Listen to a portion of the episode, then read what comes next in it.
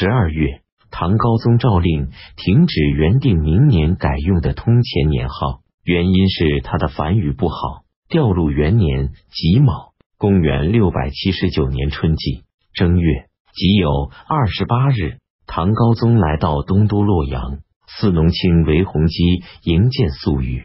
高山、上阳等宫规模壮丽。上阳宫临洛水，建有绵延一里长的长廊。宫殿落成后，唐高宗移居其中。侍御史狄仁杰上奏弹劾韦弘基，引导皇帝奢侈无度。韦弘基因此获罪，被免官。左四郎中王本立依仗皇帝的恩宠，滥用权力，朝廷百官都畏惧他。狄仁杰上奏揭发他的邪恶行径，要求将他交给司法部门查办。唐高宗特意赦免他。狄仁杰说：“国家虽缺乏优秀人才，但并不缺少像王本立这类人。陛下为何爱惜有罪的人，从而损害王法？如果一定要赦免王本立，那就请先将我流放到荒无人烟的地方，作为将来忠贞之臣的鉴戒。”王本立终于被治罪，从此朝廷严肃有法度。庚戌二十九日，又仆夜。太子宾客道公公戴志德去世。二月壬戌十一日，吐蕃赞普去世。他八岁的儿子契努西弄继位。当时契努西弄同他舅舅屈萨若去杨同国征兵，他六岁的弟弟正在论亲陵军中。吐蕃人畏惧论亲陵拥有强兵，想让他弟弟继位。论亲陵不同意，与屈萨若共同拥立契努西弄。唐高宗得知赞普去世，命令裴行俭乘机进攻吐蕃。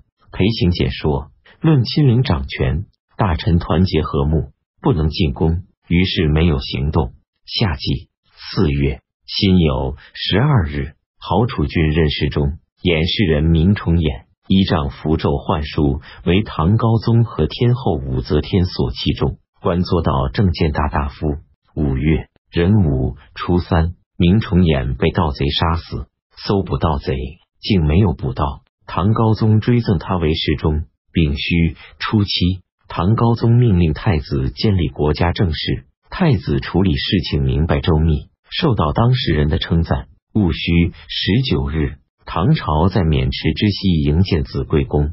六月辛亥初三，唐朝大赦天下罪人，更改年号。当初。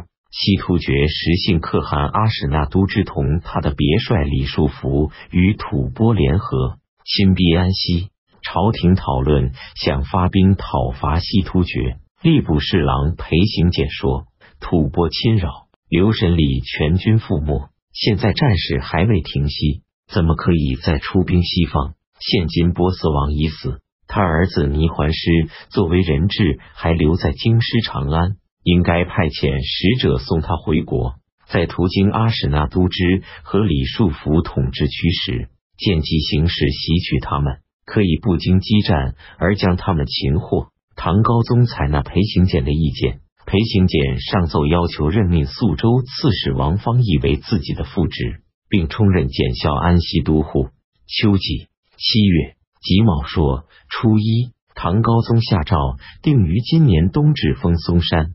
当初裴行俭曾任西州长史，等到他奉命出使，路过西州，当地的官吏和百姓都到郊外迎接裴行俭，将当地豪杰子弟千余人招来充当自己的随从，而且声称天气正热，不适合远行，等待天气凉爽后再西进。阿史那都知侦察到这一情况，于是不加防备，裴行俭便从容不迫的召集秋辞、皮沙。燕齐、疏勒四镇的胡人酋长对他们说：“从前我在西周时打猎很愉快，现在想寻求往日的欢乐，谁愿意同我一起打猎去？”胡人子弟争相要求随行，又召集到将近万人。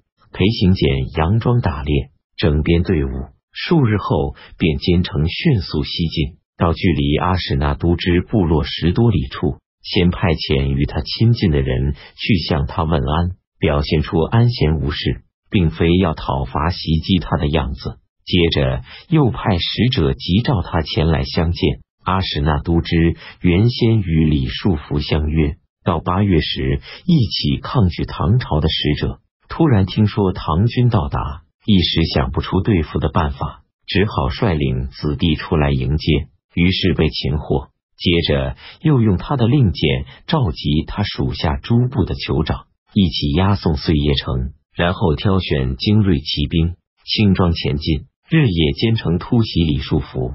进军途中。俘获阿史那都之从李树福处返回的使者和与他同行的李树福的使者，裴行俭释放李树福的使者，让他先去通知李树福，说阿史那都之已经就擒，李树福便投降了。于是裴行俭拘押阿史那都之和李树福回长安，打发波斯王自己返回他的国家。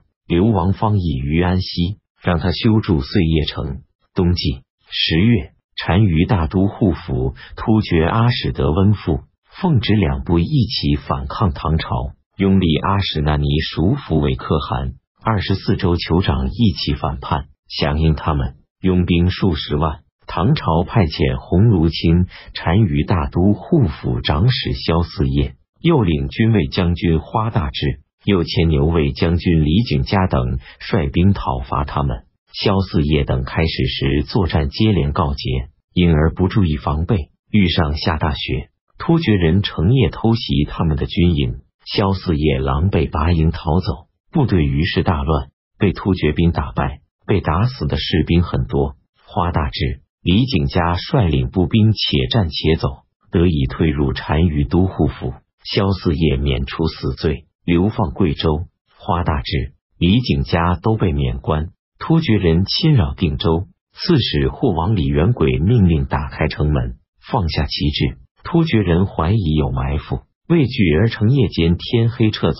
定州人李家运与突厥人暗通，事情败露后，唐高宗命令李元轨彻底追究他的同党。李元轨说：“强敌临近，人心不安，如果过多逮捕人，会逼使他们叛变。”于是只杀李家运。其余的都不追究，并上书说自己违反了命令。唐高宗阅读他的奏表后很高兴，对使者说：“朕也后悔了。假使没有霍王，便失去定州了。从此朝廷有大事，唐高宗多下密诏征询他的意见。人子初五，唐朝派一座金吾卫将军曹怀顺屯兵进行，又五位将军崔宪屯兵龙门。以防备突厥，突厥煽动诱惑西契丹侵略瀛州。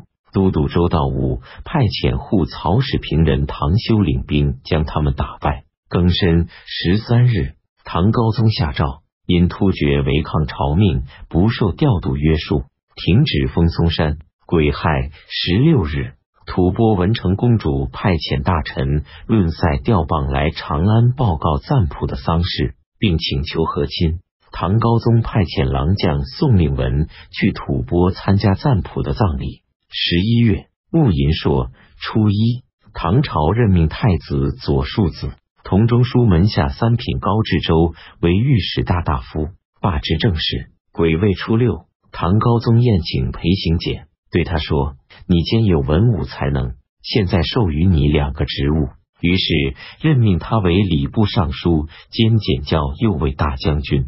甲辰二十七日，任命裴行俭为定襄道行军大总管，领兵十八万，会同西军检校丰州都督程务挺、东军幽州都督李文，总共三十余万兵，以讨伐突厥。他们都受裴行俭调度指挥。程务挺就是程明镇的儿子。永隆元年庚辰，公元六百八十年春季二月癸丑初八。唐高宗到汝州温泉，戊午十三日到嵩山处士三元人田有言住所，即位十四日到道士宗成人潘师正住所。唐高宗、天后武则天、太子都向他行礼。乙丑二十日，唐高宗等返回东都洛阳。